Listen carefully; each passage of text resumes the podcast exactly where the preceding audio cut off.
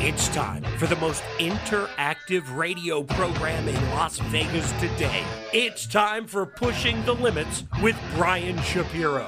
Brian will talk sports, politics, entertainment, and anything that matters to you.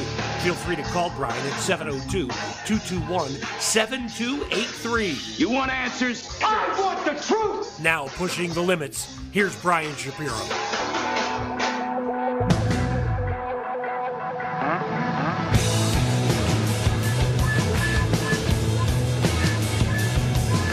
What's up, everybody? Happy Tuesday. It's PTL time. So glad you could join us. Hope everybody had an awesome 4th of July weekend.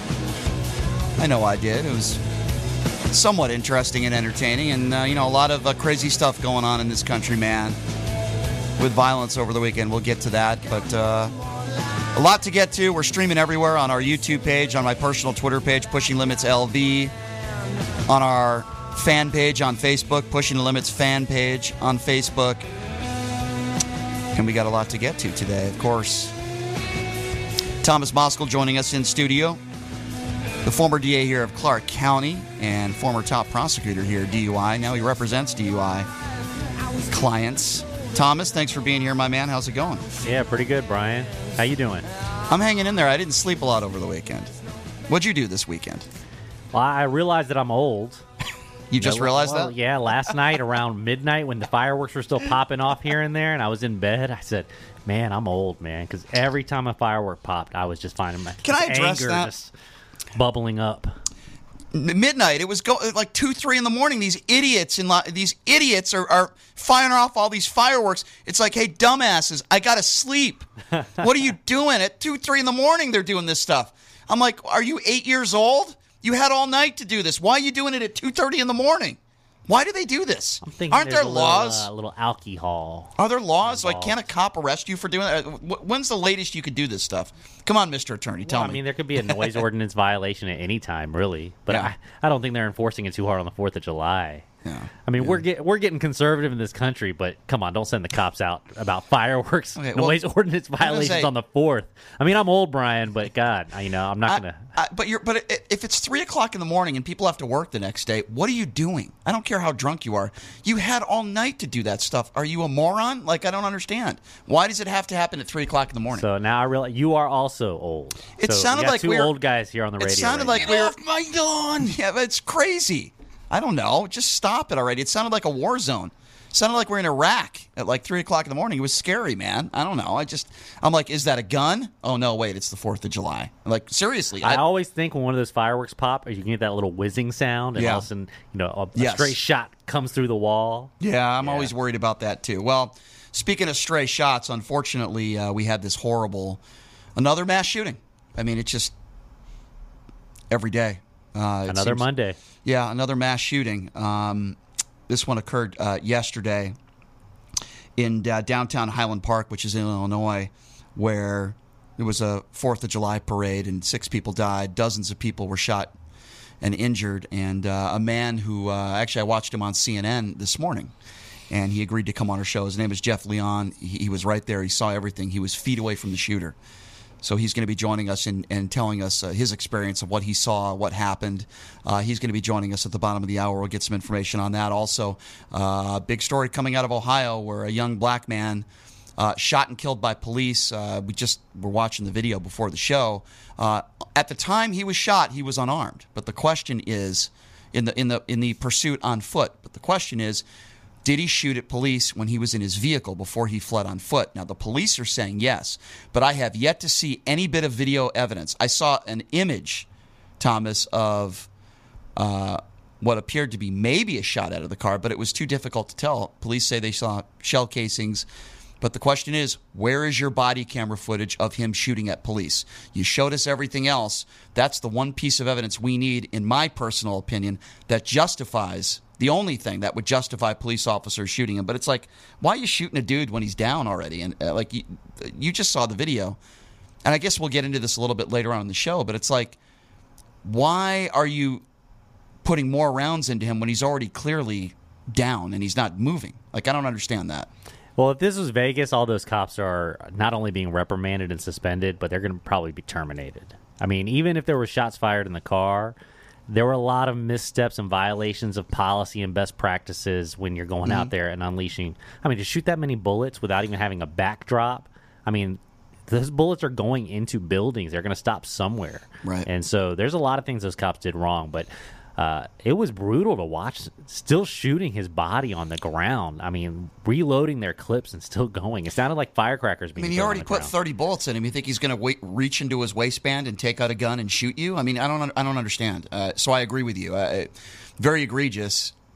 And if if we don't see actual real evidence of him shooting at officers, those cops are murderers, as far as I'm concerned. Now, if he did shoot at officers, I understand why they shot at him.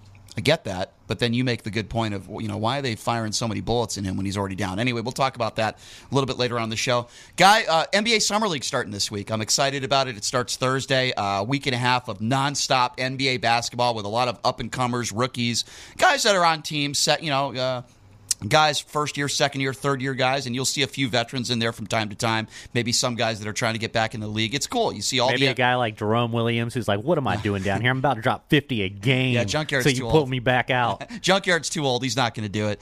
Uh, but Warren LeGarie is a longtime NBA agent. Uh, and he represents a lot of coaches now these days. Warren is, is, is the guy that's mainly responsible for having NBA Summer League here in Las Vegas. He's going to be joining us in hour number two. Great guy. I also might have to pick his brain a little bit, him being an agent, his thoughts on Kevin Durant and Kyrie Irving and all these trade rumors that are going around everywhere. But uh, Warren will be joining us. He does my show every year. We always preview the Summer League, and we'll talk a little bit about that uh, with him in hour number two. So, did you do anything eventful over the weekend? Because I'm going to share a few stories that I had over the weekend that was somewhat eventful. I had about, a, I think, a combined total of five hours of sleep in three days. But anyway, uh, did you go to Bed Bath and Beyond? Did you have time for that, Thomas? What? Is, That was good. No, that is the kind of life that I live now. So yeah, it was a pretty tame weekend for me. You hanging out I did the- the Red Rock Red Rock fireworks last night oh, that's cool. uh, from a distance. That's cool. Yeah, and pulled out. That was about it. That's yeah. it, huh? Yeah. You pool do on anything with your son? Did the pool on Saturday. Hanging out with the sun. But yeah, sun taking the sun out. That's cool. Well, you're a, a good dad. That that's nice. Uh, I'm not a father as far as I know, so I really didn't have any of those types of responsibilities. But um, so I have some legal questions for you before we get to that. My car was towed over over the weekend. I'll get to that. Uh, but so I don't play a lot of poker. So I was uh, meeting a few friends of mine. It was the, the UFC night, which was Saturday night. Uh, we went to, uh, believe it or not, we went to uh, what's that new Spearmint uh, Hippo, the new strip club. Spearmint Hippo. I wouldn't Hippo. know. Yeah, Spearmint I'm sure you don't. Uh, but uh, anyway, we walk in there, and I, I didn't go there to see naked ladies. I know that's hard to believe. We went to a UFC viewing party uh, that night, and uh, so I had like a few hours to kill, you know, and, and I'm already on the strip. I'm like right next to this place. All right, I'm going to go play some poker. So I go to the very prestigious uh, Sahara Casino and park my car. I'll get to that in a few minutes. And I decide to play a little bit of poker. Guy sitting to my right is wearing a MAGA hat. Now that's a trigger for me. Anybody who knows me knows that's a trigger. I can't keep my mouth shut. But I was respectful to him and I said, you know, so tell me, why do you like Donald Trump? And it started as a civil conversation. And then I said, what do you think about January 6th? And he said, oh, nobody got hurt. I said, what? What? What did you just say? He goes, nobody got hurt. It was all nonsense. I said, are you being serious? He goes, yeah. And I said, well, first of all, people died that day. Oh, that Ashli Babbitt was murdered. I said, no, she wasn't. What are you? I said, what are you talking about? And then people at the table are like laughing. There's one other Trump supporter at the table, and he's kind of helping him a little bit, but he's not a like a not a bad guy. And everyone's like laughing. And then the dealer tells me to watch 2,000 Mules. We get into that conversation. I said, Am I surrounded by idiots? That's what I said. I said it out loud. And then most of the people at the table are laughing, like they're on my side and they're defending me. I got a dealer who's telling me to watch 2,000 Mules, complete moron. And then I got this guy to my right telling me to watch 2,000 Mules. And I said, you really believe that stuff from a convicted felon? And you go, oh, he just did election, you know, he, he did this. He's not really a felon. I said, okay. So we're getting into this conversation. And then I said, why would you respect the opinion of a guy who called Barack Obama a Negro when he was president? Because that's what Dinesh D'Souza did. Follow me so far? And the guy looks at me and he goes, there's nothing wrong with calling a black man a Negro. this is a white man, okay, not a black guy. And I looked at him, I said, You are a blatant racist. I said, I can understand why you're wearing that hat. Uh, you know, and you know me, you know, I just, I poked the bear and I'm getting into it with him and I called him a racist and all that. Anyway, he's got like 800 in front of him. I've got like $700 in front of me. And I'm thinking in my head, because he hates Hillary Clinton, he's going on these tangents about Hillary Clinton. So I'm like, God, please, please, God, give me a hand against this guy. Because I'm, I'm a pretty good poker player, but I need a hand to beat a guy like that because he's not a very good player. He doesn't, can't bluff a guy like that. I'm like, please, God, give me a hand. Give me a hand because he's a moron. And uh, God answered. God answered my prayers at the poker table because uh, uh, I made a straight and he had two pair. And him being the idiot MAGA supporting moron who doesn't know how to play poker, uh, I raise and then he, he pushes all his chips in with two pair. And I just like, I beat him to the pot. I just threw my like I threw my chips in there. I got the nuts because that's what it means. Uh, not not the nuts that you're thinking about, Numchuck. I know what you're thinking. Get your mind out of the gutter. Uh, the nuts meaning the best hand in poker. Um, so I rake in the pot and I have this huge smile on my face and I look at him because it was I had to go to this UFC viewing party, and I said, "Sir, I just want you to know." Every dollar that I just took from you will not only be donated to the Democratic Party, but to the Hillary Clinton campaign. So everyone at the table is laughing and you know, I say to the dealer, I think I said something like, "I'm going to get you a signed copy of 2,000 Mules. I know how much you love it." I gave him a dollar, you know, tip. I'm being a, a jerk, you know. This guy, everyone at the table is laughing. Even the Trump supporter on the other side is laughing. He thought I was funny. Gave me a fist bump. This guy gave me the death look. Like the look that your wife or girlfriend gives you when she finds out that you cheated on her. I got that look. Okay. This guy wanted to kill me. He was like red in the face. I took all his chips and it was a, it was the highlight of my weekend. Is that wrong? I mean, I'm just telling you, it was the highlight of my weekend. This MAGA moron, I took all of his money, and then I said I was donating it to the Hillary Clinton. Well, campaign. know, he probably watched Training Day recently, and he was like, "Two bear, two bear." That's funny. But anyway, so I'm in a really good mood, Thomas. I'm in a really good Well, mood. hold on. Is there any worse feeling in poker than when you push your chips in and the other guy beats you into the pot? Well, well, he's an I mean, idiot. you're like having a heart attack right there. You're like, well, well, he's I a- didn't put him in yet. I well, he's a him in." moron because there's a straight on the board, and he's Yeah, If you, know you call it. You just got- call it. He's got two if you, pair. If you go all in and you get called, Yeah. you lost. Well, he's he's a moron. right. He's a moron. He made a terrible bet. Um, he deserved to lose all of his money, not just because he's a MAGA moron Trumplican, but he's a terrible poker player, and it was very enjoyable. I took all of his money. So anyway, I'm in a really good mood. Right, I'm meeting some friends. I'm going to the strip club. Going to watch this UFC fights. Uh, last fight was terrible, by the way, but uh, I'm in a good mood. You know, And I got about a half an hour, so I'm like, all right, I'll get there a few minutes early. I walk to my car, and it's gone. It's gone. Now, I did not park legally. Uh, I didn't park in a fire zone. I would never do that. I kind of parked. Uh, I didn't think I was going to be there that long. I, I parked in a corner uh, where I'm not blocking anybody. But usually in casinos, they don't tow your car. Usually they'll give you a warning or something. Totally gone. So I'm freaking out. Uh, the first thing I thought was they, they didn't tow my car. I'm thinking that my car was stolen because I had a car that was stolen in Vegas like 10 years ago. Why anybody would want to steal an 0400 Elantra, I really have no idea, but they did. So I'm freaking out, and then a security guard comes out. He's like, "Were you the owner of that car?" Yeah, we just towed it 20 minutes ago. I'm like, "Oh, you got to be effing kidding me!" So I'm livid. I'm angry.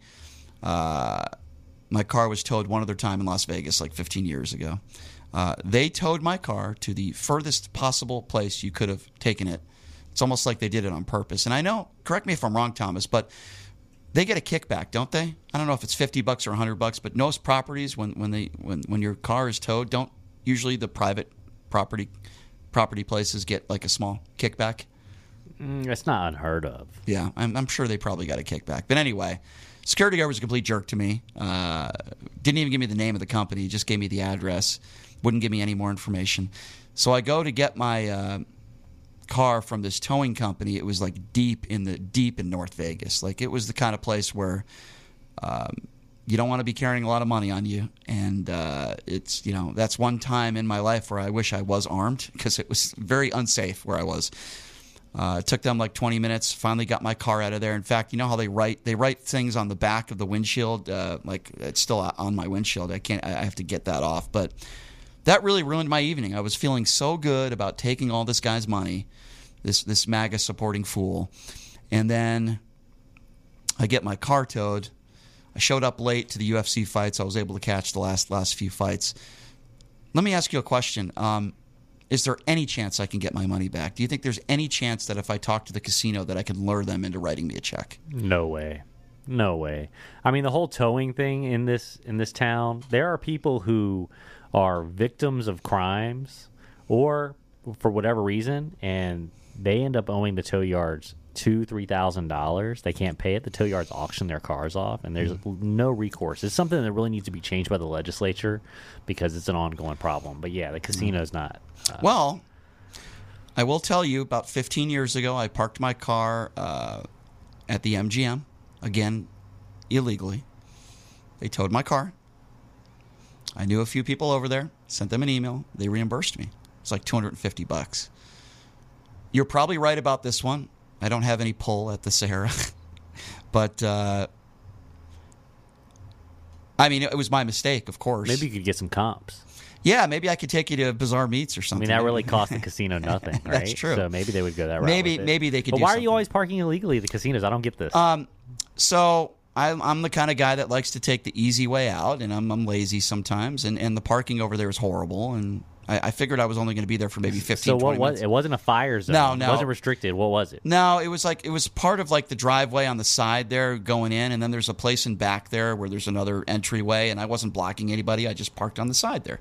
Uh, they were just being, you know, they were just being a jerk. I mean, listen, they could have put a sticker on my car, given me a warning or something. They decided not to do that, so they they towed my car, man. So uh, you know, luckily the money that I won at poker certainly covered it, but but it just put me in a really, uh, I guess you could say, stale mood. I don't know. I wasn't. I wasn't. Have your has your car ever been towed before? Yeah, it has been towed. Matter of fact, the In first- Vegas? I was like 17. I was dating this girl. She was like 22, and I went into her apartment. When I came out that night, Look at my- you, my- 17 year old dating a 22 year I know. I wow, know. Look at this guy. That's back. That's Unbelievable. He wasn't even an attorney. He wasn't even. It's Yeah, I know. unbelievable. Technically, no. I don't know what the age of consent was back then. Was she raping me? Yeah. Uh, but you know, I went outside. The car was gone. I was like, "What the hell?" And it was like literally those apartments where if you park, Did you just ask if a girl raped you? well, yeah. I don't mean, to laugh about that. Statutory rape. It's a weird thing to say. statutory rape. Okay. Consent is not even a defense of statutory Understood. rape, right? Understood. It was just weird So in it like Nevada, that. All. that the age of consent is 16, but there has to be at least a four year or five year gap. Mm. So you're not going to charge a kid who's 19 with a 16 year old or Right. 19 with a 15 year old. How do you how do you pick up a 22 year old when you're 17? I want to hear more about that rather than you getting your car towed because nobody cares about that. I think it was more like she picked me up. Honestly, Really? yeah, yeah. Where were you I was really shy back then. I was really shy. But I was a basketball player. I was a ball player, and I was I was pretty that. Mm-hmm. I was pretty good. And uh, so yeah, I was hanging out with older crowds a lot too. Look I always that. did. So when I was when I was at 15 years old, I always played with the 18 and 19 year old guys because I was that good. Look at that. And then you start hanging around. And the next Oh. thing you know, you know you're 17, but you've been hanging around guys three or four years older than you, and they got the girls that are three or four years older than you hanging out too. And What happens if your car is being towed and you refuse to like leave the vehicle? Legally, they can't tow your car when you're in the vehicle, right? Or can they? you refuse to get Yeah, out of the yeah. car. you're What if you gonna refuse to get out? I've never heard of a situation where someone's getting towed while they're sitting in their car. Usually, it happens because you've left the car there. You know- you know when they put this is those- a silly situation. I don't know. Yeah, I'm just curious. Like, what thought, thought crossed my mind? What if they put those things on your tire? Like, sometimes they don't tow your car, but they put those little devices on your oh, tires. Oh yeah, those are the worst. Yeah, What if you like took like a hacksaw, or you, I don't know, you took you just like I don't know, you messed with their. Man, have you ever seen? Have you ever gone up close and inspected Yeah, one of those? they're things? very difficult, Man, if you get one of those off your car with a hacksaw, Yeah, hey, yeah. respect to you. Is there any way to that. uh, like how could they uh, do anything to you? It's like you're putting that on my personal property. Is there any law? Well, there's a bunch of ordinances there. You'd Are there? Be, yeah, you'd be in bigger trouble destroying their property. Really? Yeah. Yeah. Yeah. Right. Well, But I'd let you go just if you if you got it off of the hacksaw. I'd let you go. the thought crossed my mind. That's all. I'm just curious. But no, they towed my car. So Sounds like to- an episode of Tow Wars. So, oh, by the way, no, yeah, I know. Another thing that that that'd be it's a good reality show. Uh, It's decent, yeah, but yeah. I've never seen someone sitting in there. They always come out and argue, but no, they, there has to be one where someone actually got back into their car. It's just brutal. I just feel like these places are so scummy. They're they're so scummy. Like I don't know. I walk into these dirty offices, and it's like, dude, look at what you do for a living. Look at what you do. Are you happy with what you do? It's like a telemarketer. There are some jobs out there. I'm like, do, do you have any respect for yourself? Well, Like, the tow yard's really a front to dispose of bodies. I mean, Uh, absolutely. You've seen Reservoir Dogs, A- of course, You've seen- absolutely. You've seen Pulp Fiction. I mean, You know what I mean, though. There are some jobs out there where I just feel like it's just no respect. It's just no respect at all. Like telemarketers, for example. Like, what are you doing? You know, you call yourself a professional sports handicapper, and, and your picks are no better than Chris Wynn. It's like, what are you doing? You know, it doesn't doesn't make any sense. But yeah, that's that's sort of how my weekend went. I didn't really get any sleep. I was out late on Saturday. I didn't sleep much. I woke up really early on Sunday to play 18 holes of golf. And by the way, I'm playing golf with a friend of mine, a few people actually. And one of the friends of mine that I'm playing golf with, I don't know if he's listening now. He is just a wacky right right wing Republican Trump supporter, man. And it's like I'm playing golf. I'm, I'm playing golf with Doc Walls, who who ran for office. He's a Reagan Republican, and this guy is such a huge Trump supporter and he's saying things that uh, first of all he still thinks that Trump won in 2020 and he said there's no other person he'd rather vote for than Donald Trump and like I'm playing golf and I'm just thinking to myself what how how how is this guy my friend and he has these views I never knew he was that so radical I knew he was a Republican I knew he voted for Donald Trump but he would vote for him again I'm like I don't know man I know Thomas you think I'm a liberal I'm really not I'm a pretty. I don't like. I don't want Joe Biden to be president again. I don't like Kamala Harris. I don't like Chuck Schumer. I don't like Nancy Pelosi. I don't like Ilhan Omar. A lot of Democrats I don't like, but you know I put Donald Trump ahead of all those people. Yeah, Trump inspires loyalty from a Yeah. lot of the electorate. I mean, it just is what it is, you know. And uh, you know, I- there's a lot of missteps by the Democratic Party and why there's that loyalty there to Trump. You got to remember, the majority of this country is white. Okay, That they are, and the. Deca- Democratic Party has ma- made themselves open to the Republican Party, uh, galvanizing that hey, white people have been left behind by the Democratic Party, and it, the Democratic Party is a little less inclusive when it comes to that, and the Republican Party tr- is banking on that, and it's working. I think a lot of people forget though. Donald Trump lost the popular vote by over 3 million votes in 2016. More than 3 million people voted for Hillary Clinton over Donald Trump. So the idea that Donald Trump, uh, you know, if we didn't have the the electoral college, I don't believe Republicans would would, would ever win. I really don't. But aren't most of these elections? It's not like we're looking at 60-40 splits. Everything's like 51 49, Yeah. 52 48. So when you're looking at numbers like that, there's not this overwhelming majority one way or the other in this country. Everything comes down to this little 50 50, which is wild when you think about it. Who's uh, Numchuck? Who's calling in bothering us? Phone call just came through. Yeah. The guy wanted me to let you know that Sisolak was a telemarketer for 30 years here in Vegas. Okay. And and his point. That's I don't know. Thank you, sir, for adding that to the show. Uh, thank you. I Well, couldn't- his point is you just said telemarketers getting Yeah. zero respect. But Yeah, were you just I talking don't. about the handicappers? Or are you talking about telemarketers? sports in handicappers. Well, I, I don't think a telemarketer is a very respectful job. So if Sisolak was a telemarketer, which I don't, uh, do, it doesn't change my opinion of who he is now. But I was a telemarketer for uh, I think four it's a, days. I think it's a crappy job. I think it's a scummy job to bother people and call people. So my opinion doesn't change. By the way, my opinion also doesn't change on Steve Sisolak. This is speaking of Steve Sisolak. Thank you for sir for calling and giving me that uh, because I now I, I'm going to switch over to the Thank Fourth you, of sir, July for that weekend. segue. Yes, what a wonderful segue. Uh, so Steve Sisolak was a part of a Fourth of July parade. Was this yesterday or Sunday? I, I don't know if it was yesterday or Sunday. It Uh, was Yesterday was the. Fourth of July. So I believe I'm- it was yesterday. Imagine they wouldn't do a Fourth of July uh, parade on the third of July. But anyway, he did a, a Fourth of July parade uh, in Boulder City. Right. Uh, this is what it sounded like as Sisolak was driving by uh, in this parade on Boulder City. Keep in mind, this isn't a political parade, right? It's not a politician that is campaigning. This is a Fourth of July parade where we're supposed to be celebrating our independence. And here's what it sounded like when Sisolak was driving by.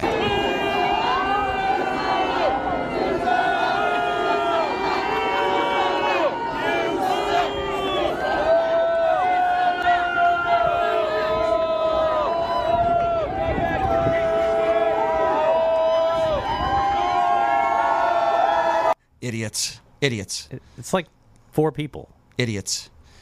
Okay, so first of all, it's the same feeling I have of the people that shout out "Let's go, Brandon" uh, at a football game, or "F Donald Trump." I'll even go the other way.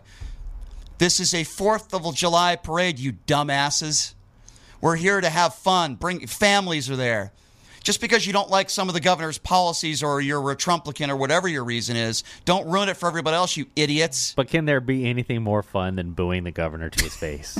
I mean, seriously. Even if you are in favor of him, it's like I'm gonna boo Well, him when he drives by. I mean, like, high five. I mean, like, some beers together. I mean, Donald Trump uh, was on the strip. Uh, he he arrived here when he was president, and I guess he was driving on the strip to his hotel. That's the time to boo. Okay, if you don't like Joe Biden and he's driving down the strip, you can boo. Okay, fine. I don't have a problem with it, even if I agree or disagree with your politics. It's a Fourth of July parade. What are you doing? This isn't about the governor. Okay, he's there. He's waving at people. Don't wave at him if you don't like him. Fine. I, I just like I don't understand these people. They're idiots. Like, what are you doing? It's not. Nobody cares what your poli- politics are at a Fourth of July parade. That's all I'm saying. Is that, am I not making sense? I don't know. Maybe they knew he was a telemarketer and they hate telemarketers. Maybe that's what it is. That's exactly what I it mean, is. don't spec. You got to. You're speculating a lot on their reasons for booing. Maybe that's what it is. I don't know. Well, listen, I'll tell you what something a lot worse than booing is somebody that takes out a rifle and sprays 60 rounds of bullets and kills uh, six people and injures dozens. That's what happened, uh, Thomas. Uh, Highland Park, Illinois. People out there with their families trying to have a good time, and now six people, uh, you know, are, are dead. Uh, shooting suspect um, taken into custody last night. They found him. Uh, he used a high-powered l- rifle in the attack. This is somebody. Witnesses are saying that you know they were frantically fleeing. I watched the video. Very, very scary. It reminded me a little bit of October one. Just people running, and and we're learning that the person who did this. I'm not going to say his name, but the person that did this, dressed in female clothing, was up there on a rooftop, firing the bullets, and then uh, you know kind of mixed in with the crowd, got out of there, borrows his mom's car, and luckily a good Samaritan. Uh, spotted him. I don't even know how that happened, but it's pretty wild. So I just saw that there, he was dressed as a woman to mix Mm-hmm. Right. in while everything happened. I'm not, right, I'm not saying he's a transgender. No. or what I'm what I'm saying is he did that. He on did that purpose. purposely, Right, but- he was trying to hide his tattoos. Yeah. Also saying, not saying he's not a transgender either. I mean, Right. you just don't know. I don't know. Okay. What I do know is he's a freak. He looks like not to say that transgenders are freaks. I'm saying he, he you know, just take a look at his mugshots. He looks like the guy that would kill like a bunch Post Malone's little brother. Or something, he, he looks like the guy that would that would murder innocent people. But uh, very sad situation. I'm glad they got him. This is a guy who was a failed rapper who uh, made videos about killing kids in schools, and then he's legally allowed. By the way, when you make a music video about killing innocent people, you probably should not be allowed to buy a weapon. I'm just throwing that out there for all you people out there that are against red flag laws. He probably shouldn't have been allowed to buy a weapon. But anyway, Thomas, coming up next, uh, a guy that was a witness to the shooting. I believe he was there with his wife uh, at Highland Park, Illinois. He was feet away from the shooter. His name is Jeff Leon, and he's going to join us next and kind of tell us what he saw. Uh, what a scary situation. I mean, you're out there with your family. Uh, enjoying a, a, a Fourth of July parade, just trying to have a good time, and then all of a sudden you got to worry about hiding, you know, and, and, and hoping that you're not shot and killed. It's just it's terrible. So I got a rule: face tattoo, increase background checks on those guys. I don't have a problem D. with that. Yes. I don't have a problem with that at all. I don't have any face tattoos. If I did have a face tattoo, uh, it would be of Chris Wynn right here on my right cheek. And No. Delilah on the other, Exactly. And they would be holding hands. It's over ex- your nose. Exactly. it's exactly what I would do. All right, so we're going to take a quick break. He's Thomas Moskal. I'm Brian Shapiro. Jeff Leon, who was a witness to the shooting, that took place uh, downtown Highland Park, will be joining us next. Take a quick break. Be back right after this. You're listening to Pushing the Limits right here on KSHP.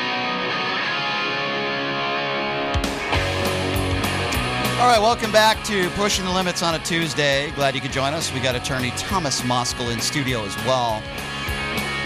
You know, on the 4th of July weekend, I gave a couple fun stories, and I want to talk about, you know, families that are having a barbecue and, and enjoying our independence, enjoying a day off. And, you know, you turn on the news uh, late yesterday and today, and, and, and a lot of it is, uh, and rightfully so. I mean, sadly, of this horrible shooting that took place, six people have lost their life in, in downtown Highland Park in Illinois because of a madman that decided to spray a bunch of bullets and kill a bunch of people. It's just a horrible situation.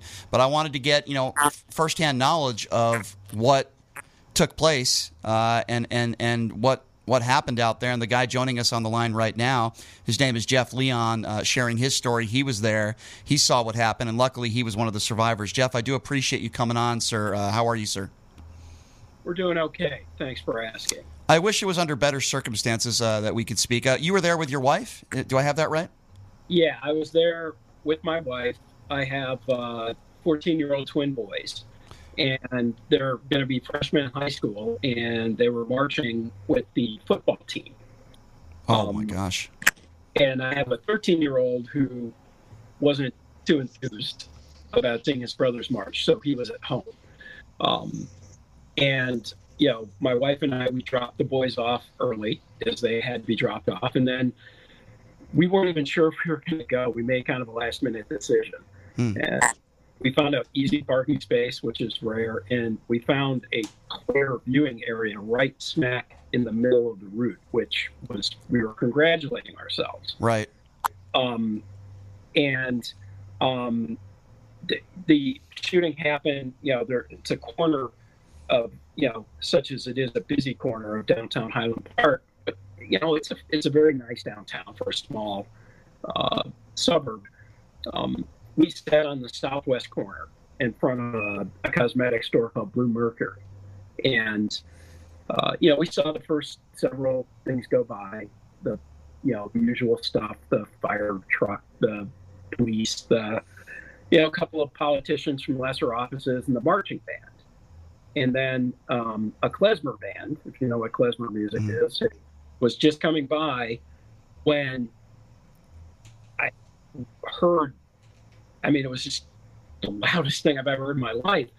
But I honestly thought it sounded like somebody let off a string of firecrackers inside of, you know, the, the big commercial metal trash bins because that really magnifies the sound. Um, only it stopped and then it started again, right? So there were sort of two distinct sounds, and, and in that short, all of this took less than 30 seconds total. But Mm. we noticed the police were acting, reacting. We saw people falling to our right, to the east, How far was that from you when you saw these people fall? uh, 25 yards. Oh my God. literally, you know, as we now know where he was positioned. So we were on the southwest corner. He was on a building in the northwest corner. And he was apparently on an angle facing southeast. Can I ask you this, Jeff? What for somebody that has never seen something like this up close, and I hope you know nobody does, but uh, sadly in our society we have all these shootings. What is going through your mind? You're there with your wife, you're there with your kids, you're there with your family, and you know it's gunshots. You see people falling, as you said. 25 yards from you. I mean, I'd be going crazy. I'd be panicking. What is going through your mind at that point? Well, there is a fair degree of panic, but I'm not a panicky guy. And I wasn't altogether convinced it was a shooting yet. Um, you know, because again, we saw people falling, but we didn't know why. You know, we just knew that there was a mad scramble. People were reacting. People were knocking each other over. The sorts of things that you, you know you would see, you know, almost like in a concert trample kind of situation. But I mean, the immediate reaction was we ran behind the Mercury store, which is part of you know a long row of you know old brick you know buildings, and there's a parking lot behind there. And you know I'm 57 and I'm you know not the skinniest guy. I don't think I've moved like that since I myself played football. You know back Mhm. in the 80s.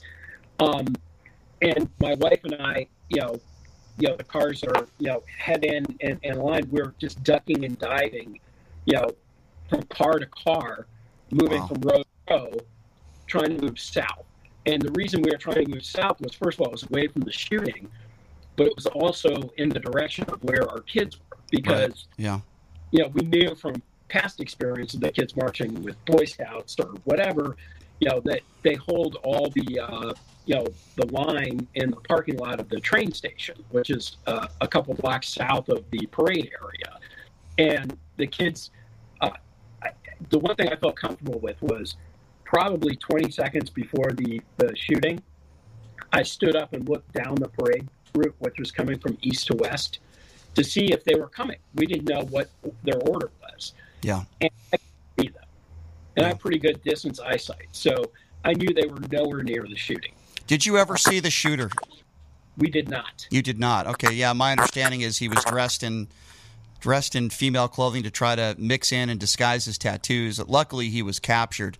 So, you know, I saw you on CNN, and uh, I I saw you, uh, you know, and, and, and on your social media page. Like me, you're pretty outspoken, and when it comes to gun control issues, and obviously very frustrating. Did you ever think that you'd be a part now of something like this? Sadly, Honestly, no. I mean, the reason people live in places like Highland Park, Illinois is, you know, you you think you uh, you know I saw a friend put this on her Facebook page saying you can't even buy yourself peace anymore. Mm.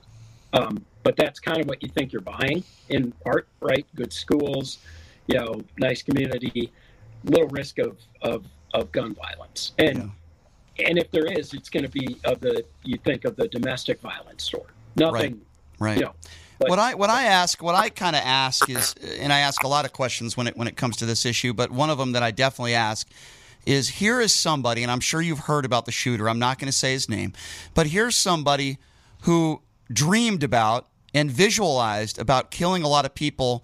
One of his music videos uh, is a video of him shooting up kids in a school. He has other videos that are promoting violence. How is it that these people get through the cracks and another person is able to buy a gun legally and fire off a bunch of rounds in a rooftop trying to kill people like yourself and, and, members of your family and sadly six people are now dead and dozens of people are injured. How are we living in a country where these people continually are allowed to buy guns and weapons of war? I mean it's a great question. And you know the, the answer is multifaceted. And it, it starts with um, a, a, you know a powerful political system that uh, actually punishes lawmakers who uh, you know seek to to uh, rein in gun control, and now we have a court system that almost makes what lawmakers can do a moot point because they're going to declare it all unconstitutional. Mm-hmm. Uh, you know that there there are some good aspects about gun control that came out of this, in in, in the sense that uh, look, there's nothing good about it. But you know, I got into a little bit of a debate with Naveed Jamali, you know, who is a MSNBC host about this. He was saying we need, you know, this was a legally purchased weapon. Um, now you can say it shouldn't have been legal, able to be legally purchased, and I would agree with you a million percent. But the point was, it was, and he left the weapon on the roof, right? Because that would have carrying, you know, an AK or A or whatever it was was going to make it more difficult for him to blend into the crowd to kind of escape. So they ran the serial number and immediately knew it was him, right? Because it was a properly purchased, properly registered weapon. Um, you know, the, the issue of whether people like this are, you know, can be stopped in advance, it, you know, is dependent on the degree of a following that they have. Um, you know, my understanding from my kids, as soon as the name came out, my kids were all over, you know, his social media, right. showing up videos, and it was unbelievable. He had had when my kid jumped on, the kid had like 50 followers, and it, you know, it was in the thousands. Right. You know, in the few minutes we were looking, people were actually following this guy, right? Sick. Knowing who he was at this point, yeah. right? Um, and before they shut before they shut it down. Mm-hmm. So you know, there's only so much I think that the algorithms can do. Mm-hmm. Uh, they can do better. They should do better. Um, but you know, it, it, it's a like hidden little world in a hidden little corner.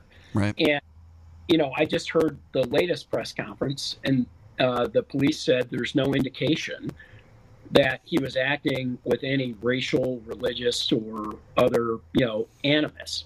Yeah. Um, so I, I, I, don't really know what made this kid tick. Well, here's what I can say to that, Jeff, and I and I don't uh, want to make it political, but a lot of people on the right like to say, "Oh, it's Antifa," and all these people on the left are the violent. People on the right aren't violent. You know, some some idiots on the right will make statements like that. Uh, if you do go to his social media page, or, or did, or you looked at its pictures, you would know that he bragged about being a Donald Trump supporter, and he had alt right views that many of the people, quite frankly, at the January 6th insurrection had. These these people are radicalized, and we need to figure out why and how they're radicalized, who is radicalizing them, and then I believe we need to hold people accountable. You're not going to find that with everybody. Not everybody that kills innocent people uh, is radicalized and political. They're just crazy and evil. But if you do look at this person's history, you will see that, in my personal opinion, just based on some of the pictures, he was radicalized. And I think in our society, we need to find out why and how that's happening. I don't know if you'd agree with that. I, I do. And let me just take it a step further. This is the difficulty, right? If you say he was radicalized, uh, what you just described is a fairly typical Trump supporter profile, right? Mm-hmm. Yeah. Some goes to rallies who has certain views. So if we define that as being radicalized, we're now talking about 30 million Americans. And that, beyond that being a horrifying but maybe perhaps realistic prospect, dramatically increases the complexity of trying to weed out who has the propensity for violence. Yeah, yeah. And I, look, I agree with you. I, I, mean, sometimes I think, you know, the conservative response is you can accuse them of anything, and right. they'll just say, "Oh, it's not me, it's you." Yeah.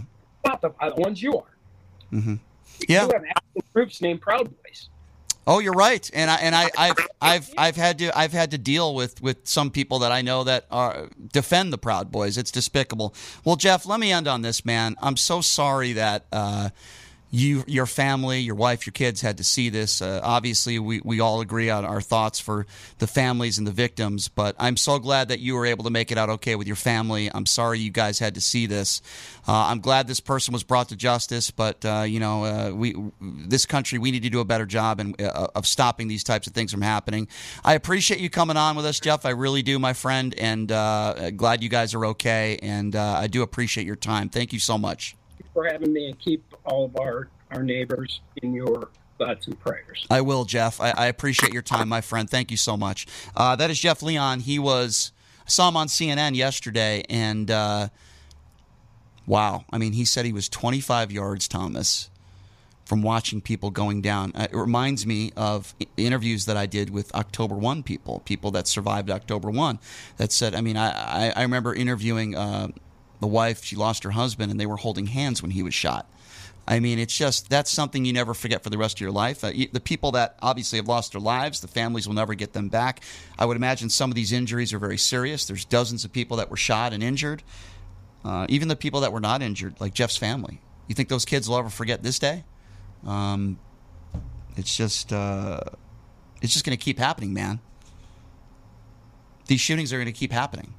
You know, I look at the list of the people that died yesterday. Not everybody still has been identified, but uh, a grandfather, a 70 year old that was there with his grandkids, you know, just there with his kids having a good time. A mother who volunteered her time at a local synagogue there, a good woman who, who cared about the community, she's gone. Um, do you agree with me that these people obviously have a propensity for violence and they're evil and they're demented, but they also get radicalized? When you look at the hatred that's out there in the media every day. And he also makes a good point. All the people that follow his social media. Listen, I understand if you're a news person or you're, you're in the media and you want to get information on the shooter, I get that. Um, but there is a part of society that, you know, I mean, think about it. Scott Peterson, the guy who killed his wife and unborn child, right? There are people that write love letters to Scott Peterson. There is a sick part of this country that idolizes mass shooters most of us do that? Absolutely not. But I think it's that that's a part of it as well. I think some of these people they want to become famous for something and they're demented, they're crazy, of course. You know, and, the, and then there's people like the guy who did the October 1 shooting who obviously was severely mentally ill, wanted to take down as many people as possible, probably knew he was going to die and take his own life. But well, that's really what it is with these mass shootings. I think a lot of times people lose the sight of it. It's kind of like suicide by cop. I mean, this is like suicide by mass shooting. I mean, these aren't some of these are not really the idea behind it isn't to kill, it is to commit suicide right. by killing. And I mean, I don't want to go any, any deeper into it than there's a look, systems have this chaos and kind of breakdown, right? Mm-hmm. And if you look at society, uh, American society is a system. It's like they're just it's just made to have turbulence here. And what we're seeing here is not an isolated incident. There's a lot of this going on and it's it's it, it's symbolic and emblematic of something deeper what a deeper issue is. And uh, no one's able to really to put their finger on it because you have these individual factors too with every single case. But there's something bigger going on here. We're obviously i agree with you. There's some we're obviously not going to get this assault weapons ban. I wish we could uh, I don't know if you would support something like that, but what I, what, uh, you know, what we do need is not more guns. We need less guns, as far as I'm concerned. We need less weapons. Um, I had a conversation yesterday at a barbecue with friends of mine, and one of the guys, uh, you know, uh, lives in Denmark, right? Another guy was from England. They have like literally not even 1% of the gun violence we have in this country. I said, why is that? Well, you know, usually you can't really buy a gun legally there, and if you do, you have to go through a ton of paperwork. Um, you know, uh, in this country, we have a fascination, or some of us do, a fixation, I guess is the right terminology when it comes to guns. You know, eh, people are obsessed with their guns in this country. And I've never been that person that says, you know, hey, you should never right to bear arms. Yes, you should. But why do we only have this country? Why is it that there are mentally ill people all over the world? But in this country, the mentally ill are able to get their hands on guns, uh, assault weapons, and kill uh, a lot of people, as you said, before maybe taking their own life. Why is that?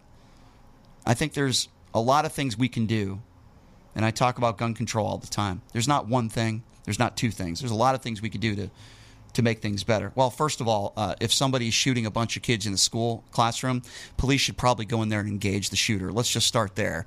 The Uvalde shooting is just despicable in every sense of the word, and and doors that are locked are not going to deter somebody from going in there and shooting people. That's number two. So we just stop right there with with, with that nonsense that Ted Cruz put out there. Uh, I don't even want to talk about the excuses that Republicans make when it comes to guns because they have zero credibility on this issue. I think there's several things we need to do. I think an assault weapons ban has to be put in place. That's not taking your rights away. People want to say Democrats want to take all your rights away. Not true. You have the right to buy a weapon to defend yourself. Give me one logical reason why you need an AR 15. You don't need an AR 15 to defend yourself from a home invasion. You're not going to have an army of 100 come in there uh, into your home. What? Uh, most home invasions are one person, maybe two people, maybe maximum three people. You don't need an AR 15 to defend yourself. That is a lie. You don't need an AR 15 to hunt. That is a lie. I don't care how much you enjoy your AR 15. Your enjoyment is not as important as innocent kids that are dying. Get rid of assault weapons. Don't know if that's going to happen. That would be my number one priority. Number two priority, yeah, we need to do a better job with mental illness. We need to do that flies into the red flag laws though. Many Republicans out there do not agree with red flag laws. Now listen, if I made a phone call to 911 now and I said, "You know what? And I'm hypothetical. Thomas just said he was going to kill somebody, you know, and I lied. You know, you have to be credible it has to be credible. Red flag laws, case by case basis, right? If you have a husband who leaves a voicemail to his ex wife that says, I'm going to come to the house and I'm going to kill you tonight, that's credible. You have the evidence. Boom. He cannot buy, purchase a gun until he gets evaluated, until he, you know, charged, whatever. Red flag laws need to be put on the books. Doesn't mean I believe that if somebody calls somebody and says, hey, he threatened me, oh, we're going to go to your house now and take all your weapons away. It's not what I'm saying.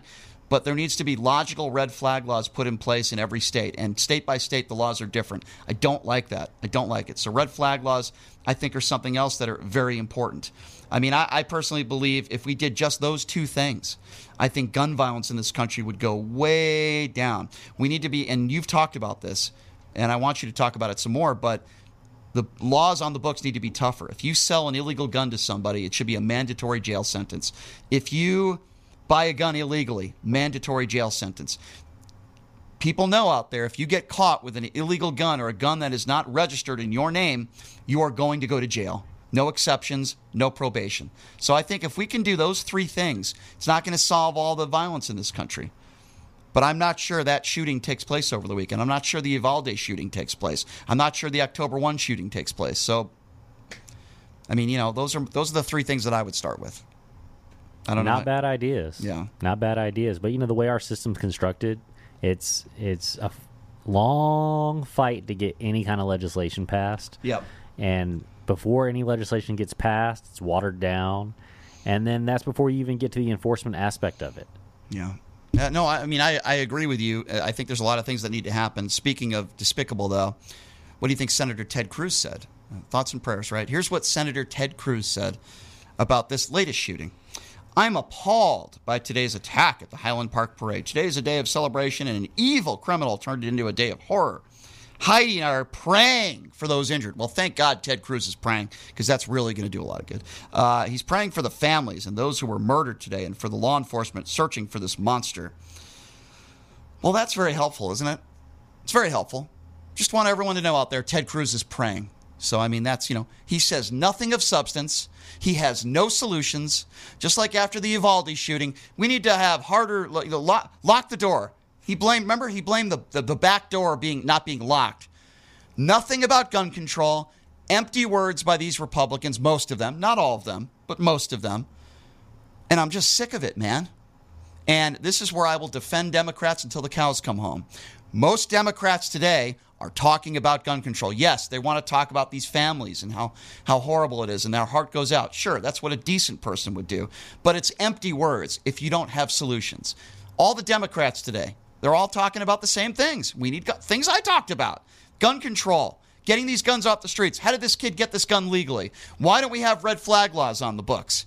How did he slip through the cracks? Again, these types of things are going to continuing ha- to happen unless Republicans and Democrats do a little more than what they did a week or two ago. I applaud Chris Murphy out of Connecticut. I applaud him for working with Republicans, but they didn't do enough.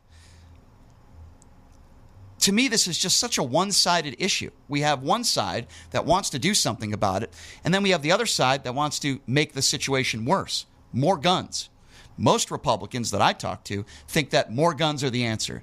Why is it that we have more guns than any other country in the world and we have 10 times more gun violence than any other country in the world? It's because we have too many guns. It's not because of people that are mentally ill. Yes, mentally ill people commit horrible crimes, but that's not why we have more gun violence than anywhere else in the country. Because we have too many guns. We have too many damn guns. We have a fixation with guns in this country.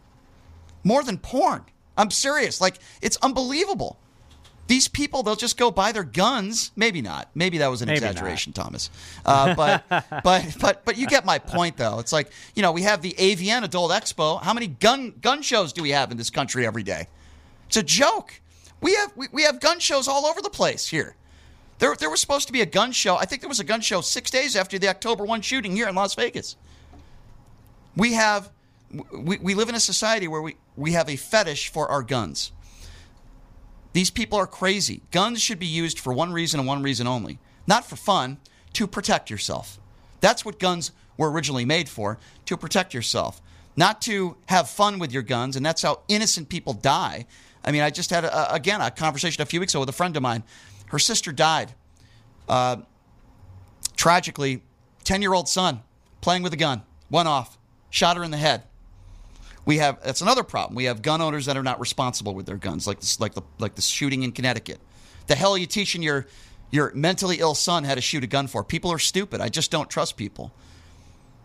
If you're a law-abiding citizen, you haven't committed a felony, you're not mentally ill, fine. Purchase guns to protect yourself. But someone walks in there like Paddock did, and, and you buy all these assault weapons and, and thousands of rounds of ammunition. I think that's a red flag, and I think we should probably wait on that before allowing an 18 year old who, who, the day he turns 18 he walks into a store and, and, and uvalde shooting. The day you turn 18 you walk into a store and you, you buy a couple of assault weapons that should raise a red flag. Sorry it should. That's what the shooter in uvalde did. The day he turned 18 what are you shooting deer? Why, why does an 18 year old need an ar-15 so i don't know thomas. There's Well, you know, I, I I'm sure a lot of the country feels the way I do. I'm just I'm desensitized to it at this point. Yeah, I think I think uh, a lot of us are getting there. You're not alone. It breaks my heart um, when I read the story of this 70 year old grandfather who took his uh, grandkids just to have a nice day with his grandkids. Sounded like a really good man, his family, and now he's dead. And his uh, grandkids had to see their grandfather get murdered. So it's not just about one life lost. It's about the entire family that has to live with this for the rest of their lives. And it, it breaks my heart and it pisses me off, man. But hey, Ted Cruz sent his thoughts and prayers, so I guess that's all that matters, right? Ugh, it's crazy, man. Well, there's different types of gun violence. You know, we, we talk about these these mass shootings, and then we talk about law enforcement.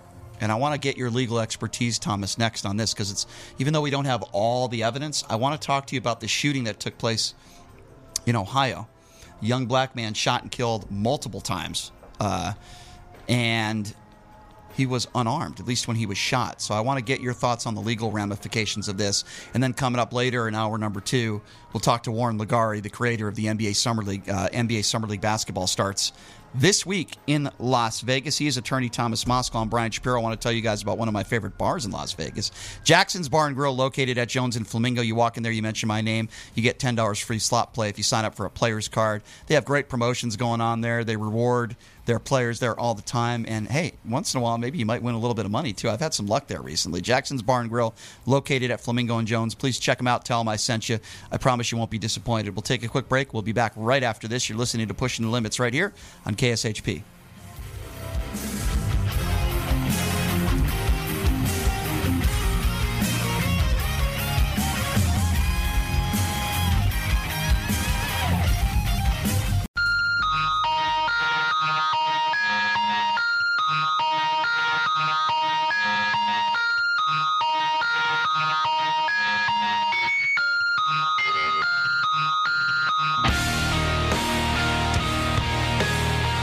Right, welcome back. It is Pushing the Limits. On a Tuesday, we got one of the best attorneys in town, especially if you get a DUI. Thomas Moskal joining us, former uh, DA here at Clark County, getting his legal expertise, as I always do appreciate that. And we're going to have Warren LeGarie coming up at the bottom of the hour, the creator of the NBA Summer League here in Las Vegas. NBA Summer League starting Thursday. Ooh, there's a lot of trade rumors going around. I feel like this NBA Summer League uh, there's going to be more talk about trade rumors than actual basketball. That's my that's my personal feeling on that. But uh, going to be fun NBA Summer League. So Warren will be joining us coming up here at the bottom of the hour. I want to tell you guys about one of my favorite spots in town, which is Sahara West Urgent and Primary Care. If you if you're sick, if you're not feeling good, if you need to get checked up on, uh, this is the place to go. Located at 6125 West Sahara Avenue. It's interesting. Uh, Thomas could uh, you know he comes in in in studio here today and he says, Brian, you're looking kind of jacked up. You're looking you're looking kind of fit today. And I said, Are you messing with me? He's like, No, I'm really not. I'm like, Well, these guys just started giving me a little testosterone therapy, so maybe I am turning into the Incredible Hulk. What do you think, Thomas? Did they did they put it straight to your calf muscles because those calves are looking? You sound like You're ready to dunk. You sound You're ready to go out there and dunk tomahawk. You sound like Johnny Drama in Entourage when he thought he looked at guys' calves and he said, "Are those real?" Uh, but it's true, actually. Uh, but anyway, urgent primary care that yeah, Sahara West, they really have taken care of me. Please give them a call 702-248-0554. There's no appointment needed. They take most insurances, and if you don't have insurance, they're only going to charge you 95 bucks. Please check them out, Sahara West Urgent and Primary Care. All right, so we go from one mass shooting, you know, which is obviously uh, a horribly tragic situation, and now we have a shooting involving law enforcement, and uh, protests have erupted. It happened in Akron, Ohio. I believe that's where LeBron's from, isn't it? If I'm not mistaken. Uh, body cam footage showing a black man shooting death that was released, and uh, we talked a little bit about it to start the show, Thomas. We just saw the video of it uh, for the first time I saw it, and you got a guy who was shot. I mean, how many times was he shot? I mean, dozens of times, right? He's continuing to be shot in a foot pursuit, unarmed, on the ground, in his last moments being A- alive. Anybody who watches that video is going to be shocked Yeah. at what they see. I mean, I get it. You know, they they're trained to. You don't just shoot somebody and put them down. You make sure they're down, down. But Yeah. I mean, that was really a bit much. It was a it was more than a bit much. Is I, I mean, I don't want to make light of it, but I almost thought I was watching a comedy movie.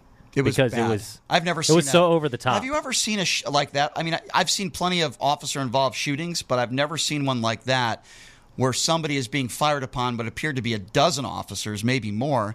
He must have been shot 20 or 30 times even before he hit the ground. And then he hits the ground and they continue to shoot him for what? Am I exaggerating? Another four or five seconds. It, w- it might have been two seconds, but it's it felt like two minutes. Yeah.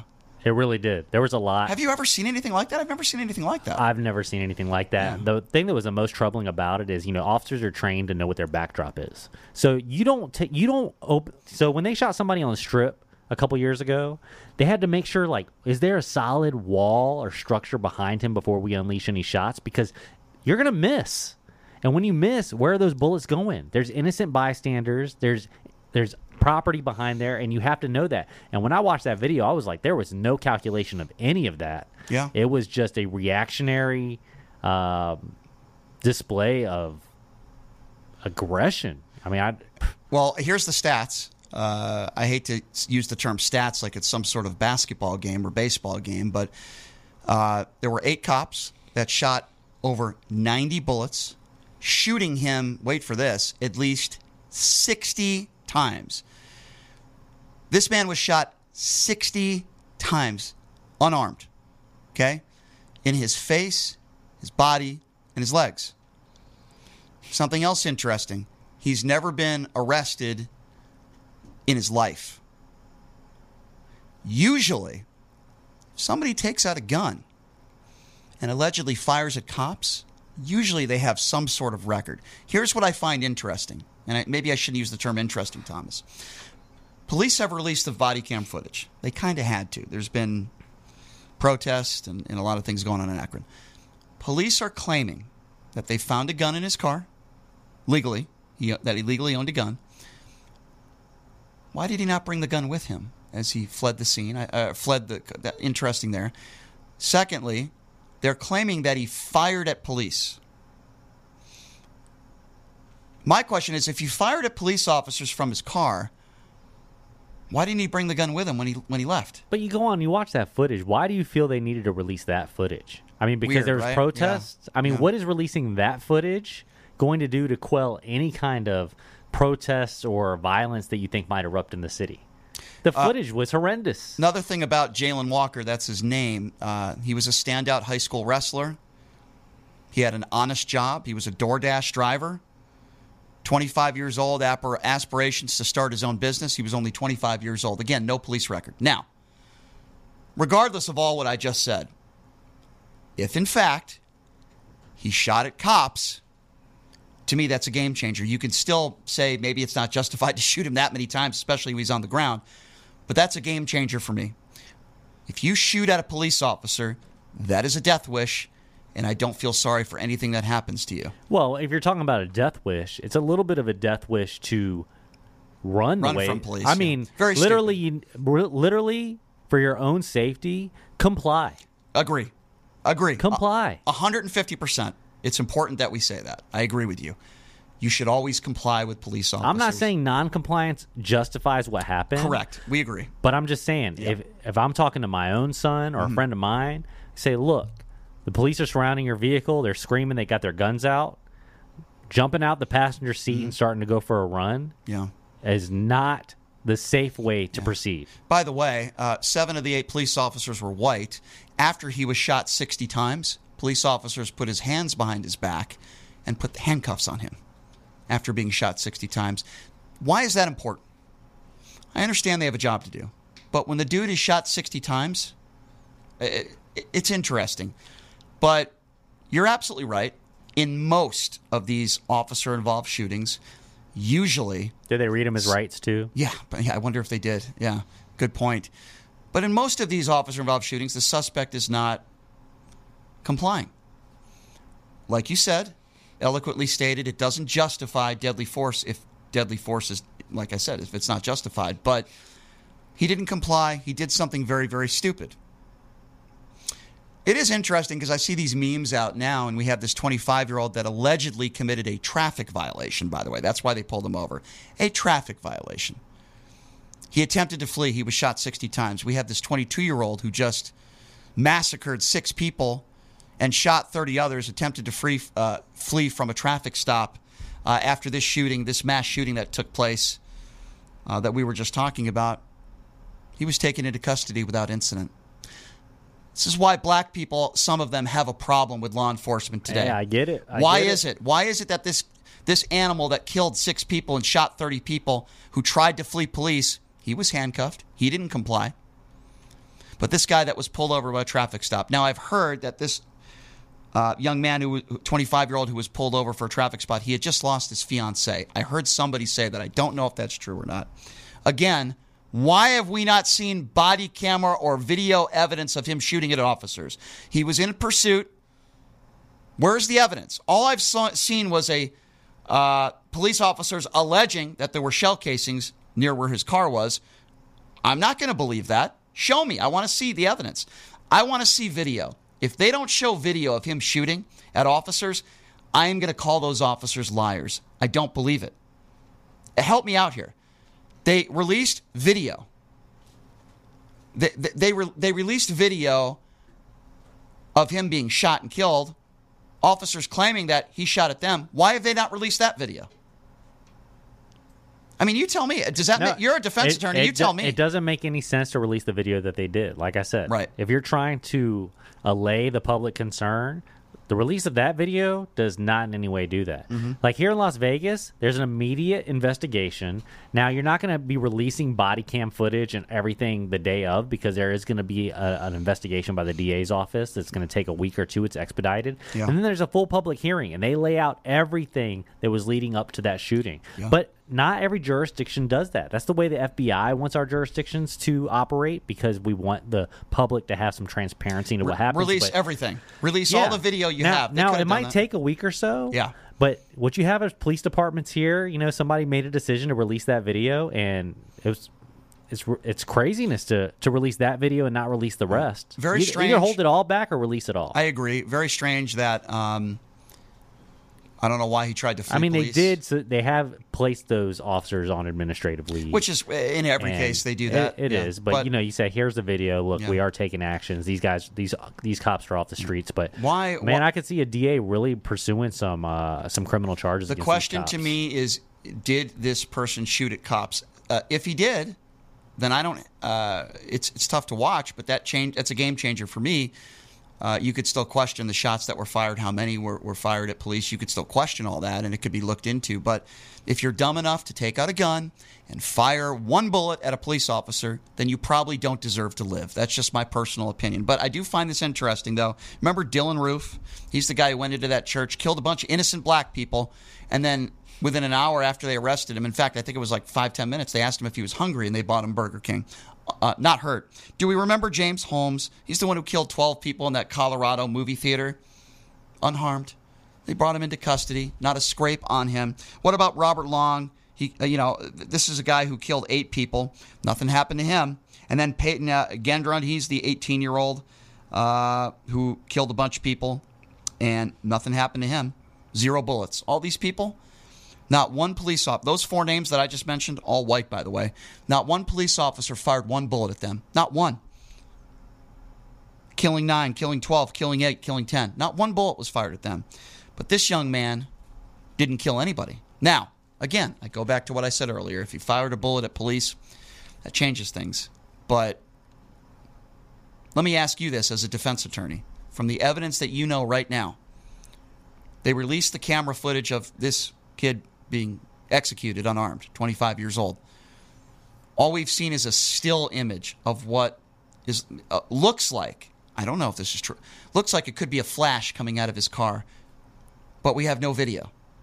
Don't you think, with all these riots, I don't want to use the term riots, protests that are going on in Akron, Ohio, don't you think if they had video evidence of this young man allegedly firing a weapon at cops, they would have released it by now? In fact, that's probably the first thing they would have released. I would think so. That would have been the smart smart move to make. I mean, you don't leave us on a cliffhanger with something like that. Exactly. Do you remember Thomas, the the black female who had a knife and was attempting to stab another teenager, and the cop shot her and killed her? Rightfully so.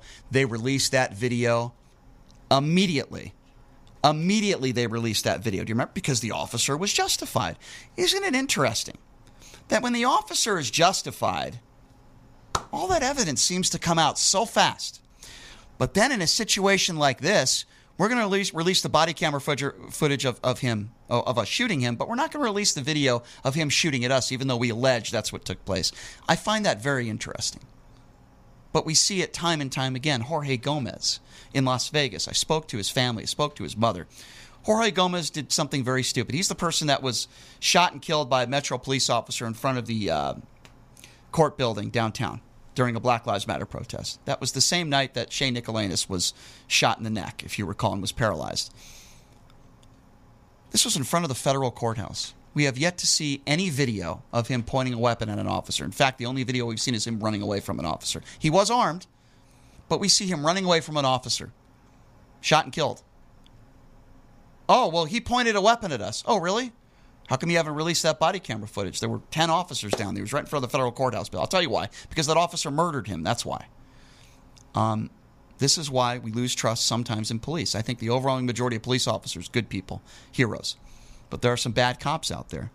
I want to see that video of this young man shooting at police. If I don't see that video, then I believe they're lying. Am I wrong in, in thinking that way? No, not at all. Makes no sense for them not to release the video, so it must not exist. They said they found shell casings. You assume it doesn't exist until they show it. Yeah. They said they found shell casings. Let's uh let's get to the phone lines. I'll open it up here 702-221-7283. Again, that number to call if you want to be a part of the conversation is 221-7283. Let's go to John. John, what's going on, my man? Hey, man. I got a question for Thomas and a, uh, a suggestion for you, Brian, that's going to make your radio program the number one radio program in the country. Oh, well, I can't wait to hear it. I thought we were already number one. Oh, geez. All right. I got to work on that. I'm sorry. Go ahead. Among intelligent people, you are, definitely. I appreciate that. Hey, Thomas, can you please explain to the audience uh, if police officers have even one scintilla of extra uh, authority or right to use deadly force more than me or you, than the average Joe civilian? Well, uh, you know that's that's not the most clear cut answer in the world. Uh, when they can go deadly force, I mean, what it really requires is that they have to be in fear of their own life. Exactly. Or, but there's, but you know, I had a guy that was training prosecutors a long time ago, and he was a law enforcement guy, and he disagreed with the law. He said, "Look, it's just it's not a subjective uh, belief of, hey, I'm in fear of my own life. It's objective belief. Would someone be in fear of their own life, or fear that others may be in danger. And prosecutors jumped up and down. They said, no, no, no. The legal analysis is the person must subjectively believe that they're in danger. And the guy goes, no, let me let me put it to you like this. All right, I'm out there, a guy's shooting at me round after round after round, and I say, you know what? this idiot can't shoot. I'm not worried about him shooting me. and then I still go ahead and take a shot and I take him down. Would that be justified? And that always rang true in my mind when he said that. I go, yeah, you know, the when you get to court, there's like this textbook legal analysis, but what it comes down to is that instructor, he was correct. You know, if an officer's out there, just because he's not in fear of his life, doesn't mean that he can't use deadly force. Mm-hmm. And and so it's it's really a gray area when it comes down to it. I think the law as it's written on the books and actually how it would be applied in a practical situation is a little bit different. Uh, but, but, yeah. that's the, that's the standard for the police officer, and that would you say that same standard applies for civilians? You know, honestly, I think it would. You know, yes, that's my point. They don't have any superpowers. They have the exact same ability to use deadly forces as me, John Q. Public civilian does. So, you know, this this notion that cops have this superpower. The only superpower they have is when they ask you to stop, you have to stop. That's pretty much it. Yeah. Um, yeah. That's that's my main point. They, they don't have any superpower. They don't have any ability yeah, to use deadly force. Their superpower is there. They have a lot more discretion to physically put you into detention and custody.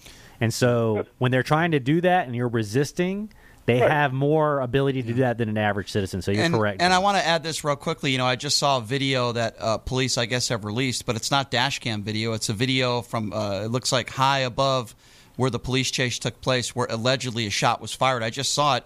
You see some sort of spark coming out of his uh, vehicle. But to me, again, to me, watching that video, that's not foolproof evidence that a shot was fired. Why have we not seen the dash cam video? Why don't you just assume it's a gunshot? I mean, I mean, does that change everything for you? I mean, I. I, don't. I, I watched the video, and to me, that video does not overwhelmingly show that he shot at police. Am I wrong? No, but if you assume that's a gunshot, yeah. does that change it for you? Well, cops can't assume uh, that. That's the problem. I'm, I'm not somebody that's pursuing somebody and I don't have a gun and I don't, you know. So I, I don't think you can assume that somebody is doing that. I, I see this video from distance afar, and again, it goes me back to my immediate question, which is there's dash cam video. The cop that he uh, allegedly shot at has dash cam video. Why have they not released it? Anyway, we'll continue. But I'm sorry, John, you, you wanted to add something else? Go ahead. Hey, I've told you this several times, Brian. Uh, I'm an old fart, and uh, and I was a I was a, a youngster, really youngster uh, during the '60s. But I believe we're about to relive the '60s, and I believe we're about to see a string of assassinations. Yeah. And you're a Howard Stern fan. Remember Howard used to have the death pool when he would uh everybody would put a name in the hat of who which celebrity they thought would die, be, be it from old age or drugs or whatever. Yeah.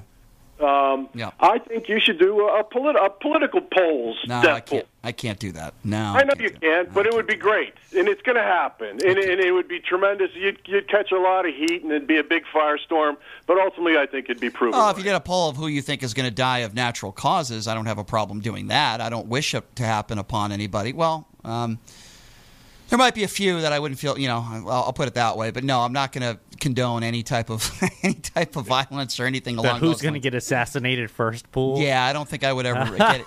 Coming, America's burning, fellas. Well, I hope you're. I hope. I hope. I hope you're wrong about that, John. But um, put it this way, I appreciate the call, John.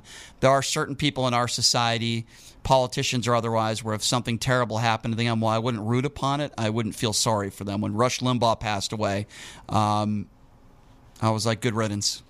Didn't wish him to have cancer. I didn't wish him to die.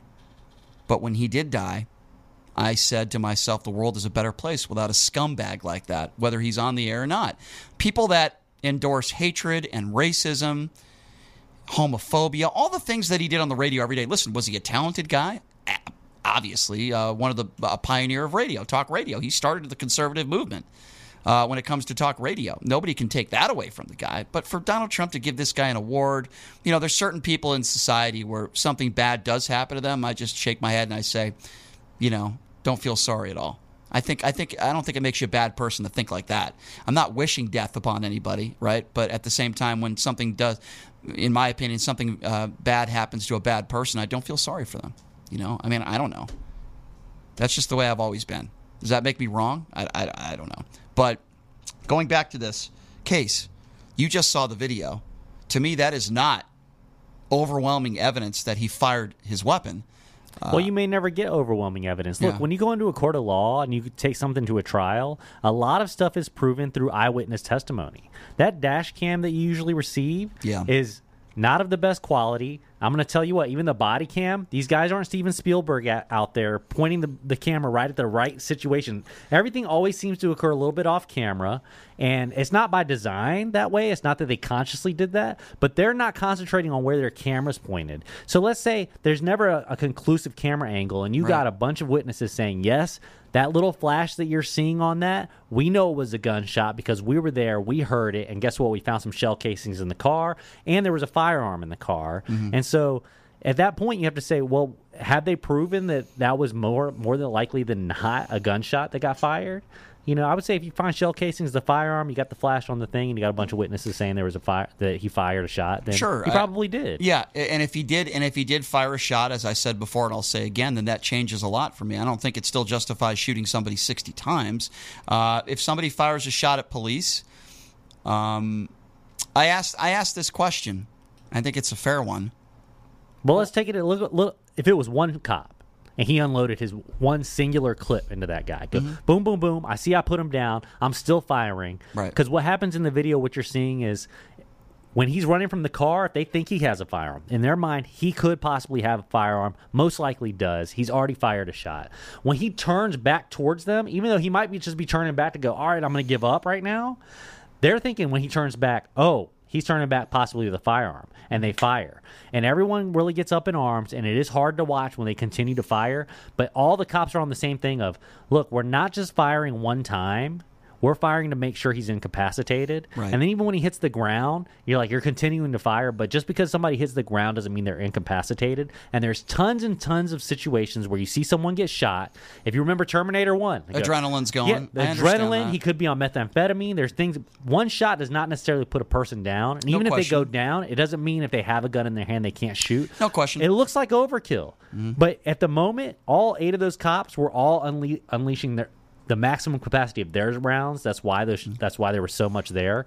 Um, and the fact that they went and handcuffed him after the fact, they still possibly considered him a threat it's hard to get into the minds of what was going on there. It's a hard video to watch. But these police officers, when you're out there, you're trained to incapacitate somebody, and one shot from a nine millimeter or whatever you're carrying as a handgun is not necessarily going to put somebody down or Understood that. That, that. That's. I think we can meet on both sides there. You're right, and they're trained to shoot center mass to end the threat. Uh, it is a little strange when somebody is shot 60 times, and uh, I would imagine he was pretty dead, shot 60 times, and they're still handcuffing him. That's a little strange, and I think a lot of people ask the question: How would they have handled that if he was white? Well, well, yeah, well, that's the obvious question, but there's also this. At the heat of the moment, do you know you shot that guy 60 Yep. times? I'll tell you there's a story here in Vegas. There was two cops, married couple, husband and wife. They hear a noise downstairs. They come downstairs. They both have their handguns. These are trained police officers. They hear a noise in the kitchen. They see a, they see a silhouette. They open up. They un, Yep. they they let all their rounds out of the, out of their magazines. They turn on the lights. It's one of their moms, stepmom. Point blank range, they had missed every single shot. Wow. So just because you uh, they Yeah. fired 90 shots, he was shot 60 times. They don't know how many times he's been shot. Honestly, I would think once they walk up on him and they see his face is shot to hell and they're handcuffing him. Well, Yeah. uh, You're right. It's a bad look, you know. It is a bad look. I wouldn't be surprised if these guys get prosecuted for it. We're going to have to, you know, wait and get a little bit more information. Like I said, if, if he if he shot a weapon, at, uh, his weapon at officers, that changes things for me. Uh, but uh, I want more information to come out. All right, we're going to have to take a quick break, and when we come back, the creator of the Las Vegas NBA Summer League, longtime NBA agent, still is an NBA agent. Warren LeGarie will be joining us next. Take a quick break. Be back after this. You're listening to Pushing the Limits right here on KSHP.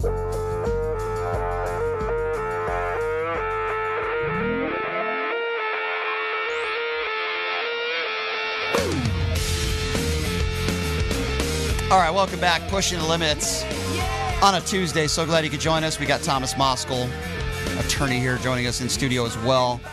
And uh, wow, NBA Summer League this week starting up. I always love it. Uh, great hoops, great people. Uh, you get to, uh, you know, hang around some of the biggest names in basketball, coaches, players. I mean, we've had LeBron James courtside last year, and you know, it's a normal thing for NBA Summer League. And the guy joining us right now on the line is modest guy, but he's the guy that's really responsible for, for getting the NBA Summer League here. That would be longtime NBA agent Warren LeGarie joining us. Warren, it's a pleasure having you on. How are you?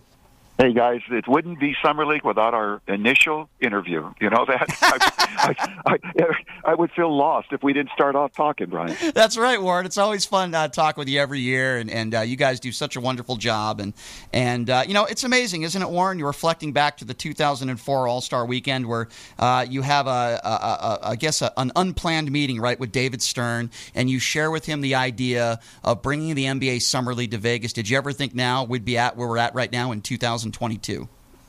Well, I'm supposed to say yes. I really knew all these things, but I had no clue. Come on, nobody knows. All you do is keep your head down, work your ass off, hope that what you're doing makes sense to people. Make sure you listen more than you talk. So you're always trying to figure out what people want and make sure you give them what they want because that's what brings them back. You know, so that's what we think we've we've used as our formula, and it seems to have been working. No question. I mean, you look at the people that have rolled through Vegas in the summer league. I think of Steph Curry, right? I think of Kevin Durant. I mean, the list goes on and on and on of the great players you get to up close and personal, and, and you've got, of course, Russell Westbrook. Yeah, there's I mean, another look, one. No matter I mean, no matter what, when when you look uh, at the All Star this past All Star game, ninety percent were here. It's started here. Yeah, it's unbelievable. And you know, several years back, you start, uh, you know, two games at, at, one time where you got one game at Cox Pavilion, another game at the Thomas Mack. Obviously, that's worked out great. You could be watching one game and say, "Hey, let's go check out the Lakers in the other gymnasium." Uh, tell me a little bit about this year. Obviously, last year you still had some COVID restrictions. Uh, obviously, a lot of those restrictions have been lifted. Can you talk a little bit about this year and how are ticket sales? You know what? We've we've seemed to have really riveted in, and we're we're ahead of last year, which is important because last year was a tough year. We had the whole, you know, the COVID handcuffs on. Uh, this year we've been liberated, and we're acting pre-COVID. We're back making, you know, making a rock and roll. You've got all kinds of events going on. We're making this a place that people not only need to be at, but want to be at. That's the key. Making people want to be here. Anything? And so I think we're we we think we're back. Anything different this year as opposed to in years past that you've added or changed well, at all? You know, they're going to chew that new rule about where you know when you, you when guys are on fast breaks and you stop it with a foul, they're going to they're going to add that. So that's something for the fans to look at. It's something that they're looking to, um, you know, to institute in next year's NBA games. Um, as far as the stuff here, you know, we've got a we got a shoe lab this year that is going to be remarkable. It's where you bring your own shoes or buy some shoes, and they'll go ahead and trick them out and do the and, and basically make the shoe to your to your personality, to your yeah. liking, or anything else. Mm-hmm. So we've got that. We've got uh, we have a doctor who's going to do an on lab. We're not going to use a live body, but we're going to use this, you know, where they can see some of you know a lot of our the NBA. A lot of it revolves around who's injured, who's not. Now you can see when when they go and have their injuries, the uh, what the med, you know, the, what the doctors do to try to get them back on the court as po- as quick as possible. I love it. So, yep. yeah. And by the way, there are more games on ESPN. So if you want to be on TV, this is the place to be because they're all national games. We have we've I think we've added four additional ESPN games this year. Wow, that, so yeah, that's we, awesome. We, more, So that means if you if you want to be seen, here's a place to be seen. You know, one of the great things about the summer league, besides the great basketball, Warren, and the great people, is you get to you know rub shoulders with some of the best. I remember, I always remember this, Warren. I got a chance to shake Jerry Sloan's hand, and I spoke with him for a few minutes. Uh, the late great Flip Saunders, I had a chance to meet him. I, I, met Magic Johnson a few years ago and spoke with him. You know, and you don't have to be a member of the media to, to really get up close and personal with some of these people. They're walking around everywhere, isn't that? To no. me, that to me that's so cool about the NBA summer league. You know you one of the things that people know, this is not all star. This is not, this is a fun, easy, casual, hey, what's happening place? And that's the thing that we've always, we've worked our tails off at making sure that the teams coming in feel that way yeah, we want this to be an NBA experience, but we don't want where it is so restrictive that nobody ever feels like they can be part of the event. So that's the one nice thing about Summer League, especially for the price point coming in. Mm-hmm. You can't find a better value anywhere where you're literally next to, on top of, looking at, walking by people that you only read about, hear about, see on the news, and they're right there in your face. Yeah, yeah, no question about that. If you're just joining us, uh, really the creator of NBA Summer League here in Las Vegas, the man behind it is Warren LeGarie, longtime NBA agent. Warren, I know that. Don't you, forget Albert Hall. Don't forget Albert Hall. He's the brains of the outfit. I spoke okay? with. Do not forget Albert. Well, I spoke with Albert yesterday, and he said text Warren. So you know that's why I'm just mentioning your name today. but no, Albert's. Listen, Albert's a great Albert, guy. He's a great guy. Albert's grinding over here like he's grinding like crazy over here. Nobody works harder than my Albert. Okay. No question. You two guys work great together, and you guys know so many people, and and and, and you're so good at what you do. No, Albert's awesome as well. So, Warren, since you're uh, still an NBA agent to plenty of coaches out there, I have to ask you a little bit. Did you represent? Do you represent Quin Snyder? I do. What did you make of that whole situation in Utah? Is there anything you could say about that? You know, it, it was just time. You know, eight years is like when you talk dog years. It's a lot of years. Yeah. And you're with the same team three years in a row, the same, um, basically the same lineup. And there comes a point where you, I mean, if you really feel this game, you have a passion for the game, it takes a toll on you mentally. It, it can really Understood. grind you and and you know mm-hmm. you're dealing constantly with you know with in, injuries and stuff and expectations and sometimes eight years feels like 800 years makes sense what and you're just, saying makes complete and sometimes, sense yep. and sometimes you just need a change yeah. There, there were there was no issue about our contract, anything else. They were willing to move forward and, and do additional, but it was a thing that Quin will not cheat people. He will not cheat his effort, and he was unsure that he could give the same effort because of the amount of time that he invested. Yeah as much emotionally as he did physically. I understand that. I mean, I've heard, I'm an outsider looking in. I heard that Rudy Gobert, maybe not the easiest guy to coach. I mean, is there any truth to that at all, you think? No, no, it wasn't about the players themselves. It was about the job. No matter what, nobody realizes how tough an NBA head coach's job. How many not only personalities you have to manage, but also between management, fans, season ticket holder, everybody wants a piece of you. No question. And there is yeah. only so many pieces to you mm-hmm. before ultimately you say, you know what, I need to take a step back. Sure. And that's where he's at. That and makes sense. No matter yeah. what, and, and by the way, nobody even recognizes the toll it takes on their families. Oh yeah, the amount of time that you're away. You know, in in in other professions, they have a year called a sabbatical, where you have a chance to sort of grow, go find another interest, whatever it is. College professors do it. In professional lives, people take a year off just to try to find something new about themselves why can't NBA coaches take a sabbatical? I agree. And by I'm the way, taking a year off. No, you're right. You got to grow. You, are right. It's got to be a sabbatical. If you're you eight grow. years, if you're eight years at one organization, you had to have done something right. I think we all can agree yes. on that. And yes. obviously, yes. Quin Snyder. Obviously, Quin Snyder won a lot of games. Well, there's no and, question. And, just not, and don't forget, they wanted him to move forward. They weren't looking to replace him. Mm-hmm. No, understood. So uh, it was a yeah. so it was a question whether Quin could give the same kind of commitment that he had been used to giving, and he's the kind of guy who's not going to cheat anybody.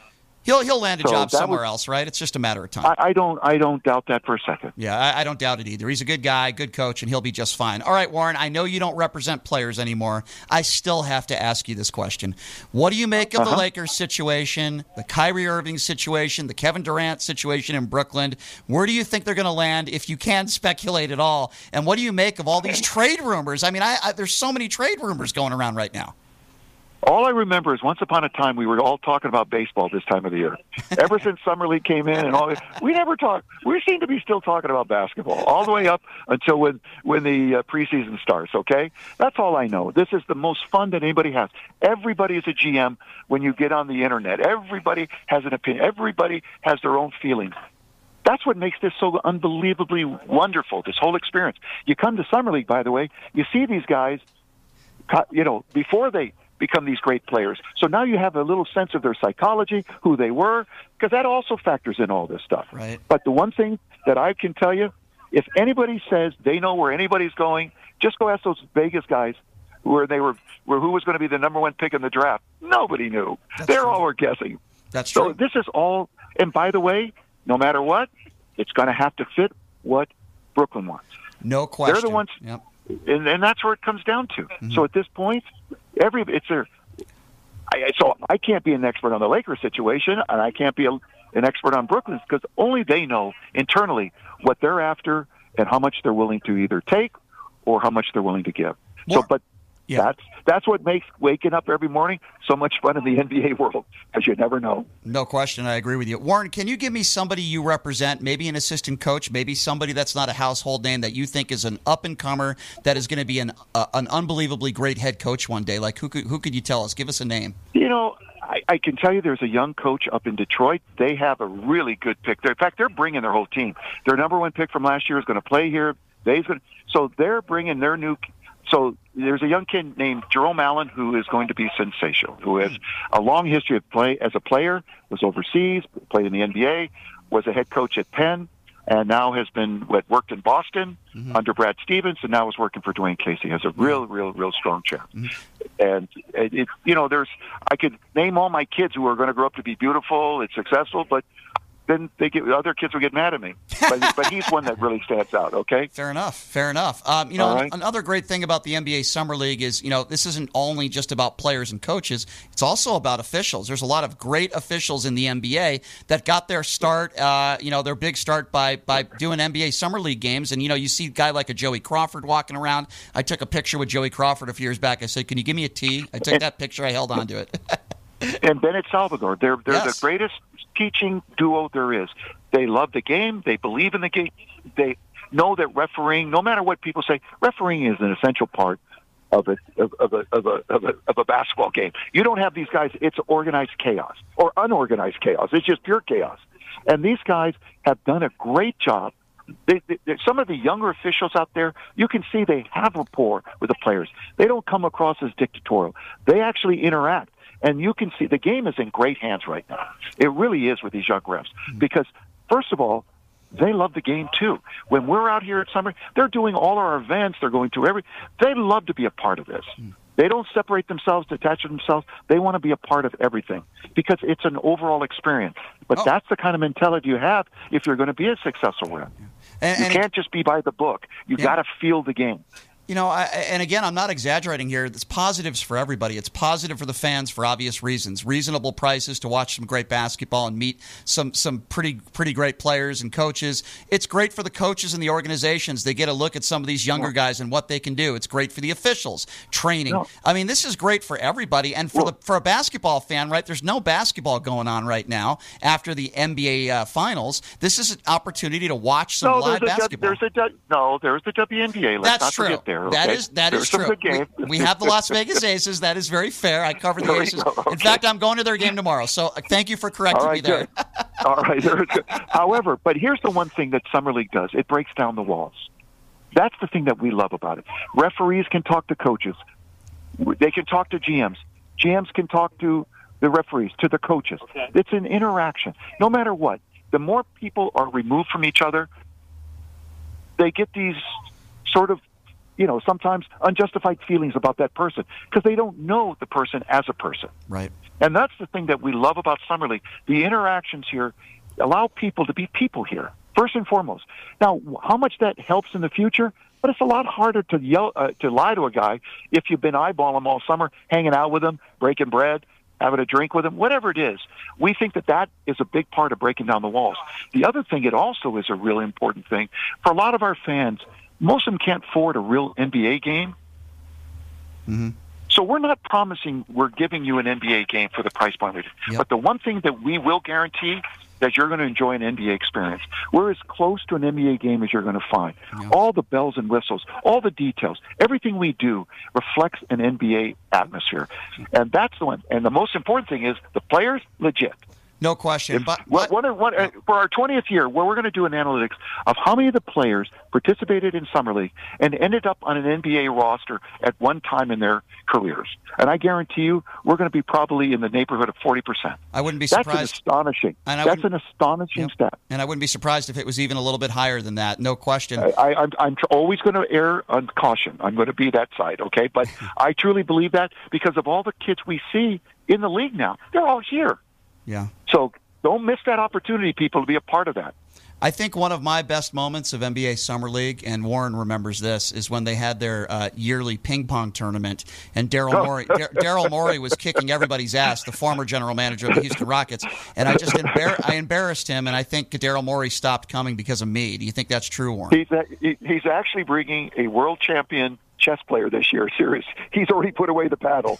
So, but we literally have the world champion chess player from the U.S. is going to be here uh, this coming week, next week rather, on the 13th. Oh, that's cool. I was going to So- ask. I was going to ask you too. Any? Do you think LeBron will be here? Do you, can you give us any information? Any big names? you know we, might- we're we're not we're not tipped off who's here. All we know is this is their home. This is where most of them start. This is they know they get the chance to see their team, see their teammates, whatever it's kids. It's it's the birds.